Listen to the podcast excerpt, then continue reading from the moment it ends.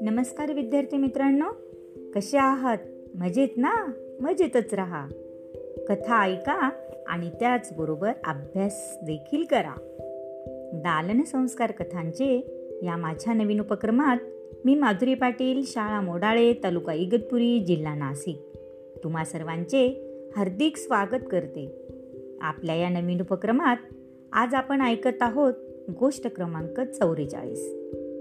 गोष्टीचे नाव आहे मूर्ख गाढव. चला तर मग सुरू करूयात आजची गोष्ट जिचे नाव आहे मूर्ख गाढव.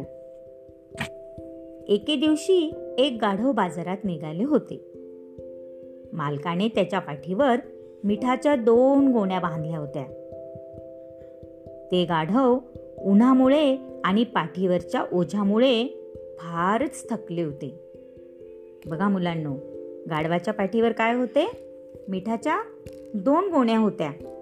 आणि त्या गोण्या घेऊन जात असताना ते काय झाले? खूप थकले होते. बरेच अंतर चालून गेल्यावर गाढव एका नदीजवळ पोहोचले. त्या नदीवर एक छोटा लाकडी पूल बांधलेला होता.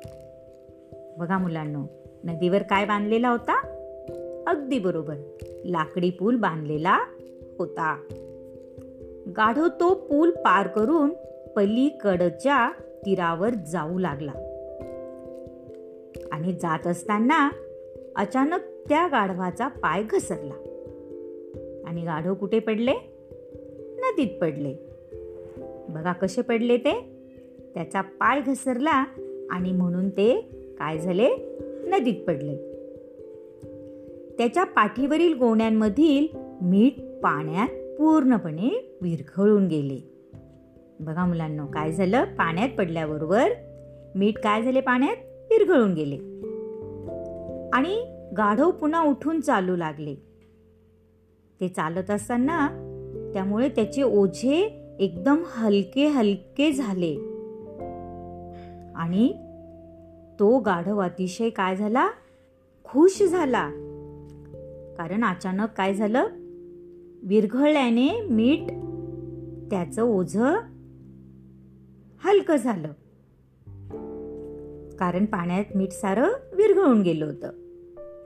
काही दिवसानंतर गाढव पुन्हा त्याच रस्त्याने बाजाराकडे निघाले होते. यावेळी मालकाने त्याच्या पाठीवर मिठाच्या गोण्या नसून कापूस भरलेल्या गोण्या लादल्या होत्या.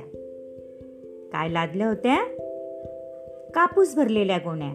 आणि पहिल्या वेळेस काय लादल्या होत्या? मिठाच्या गोण्या. नदीजवळ पोचताच गाढवाने स्वतःच नदीत उडी मारली. कारण मागचा अनुभव त्याला होताच. आणि म्हणून त्याने मागच्या वेळेस तो अचानक पाय घसरून पडला. पण ह्यावेळेस त्याने काय केले? मुद्दामूनच नदीमध्ये उडी मारली. त्याच्या पाठीवरील कापूस हा पाण्यात पूर्णपणे भिजला. बघा मुलांनो आणि कापूस भिजल्यामुळे तो आणखीनच काय झाला? जड झाला. कारण ते मीठ नव्हते विरघळायला. गाढवाने पाण्याबाहेर निघण्यासाठी खूप धडपड केली. पण त्या गाढवाची सारी धडपड व्यर्थ गेली. कापसाच्या गोण्या पाण्यामुळे इतक्या जड झाल्या होत्या की गाढवच पाण्यात बुडाले आणि शेवटी काय झाले? मरण पावले. बघा मुलांना यातून काय बोध निघाला? की दुसऱ्यांची फसवणूक केल्याने आपले ओझे कमी होत नसते. आवडली ना मुलांना आजची गोष्ट? चला तर मग उद्या पुन्हा भेटूया अशाच एका नवीन गोष्टीसोबत आपल्या लाडक्या उपक्रमात ज्याचे नाव आहे दालन संस्कार कथांचे. तोपर्यंत धन्यवाद.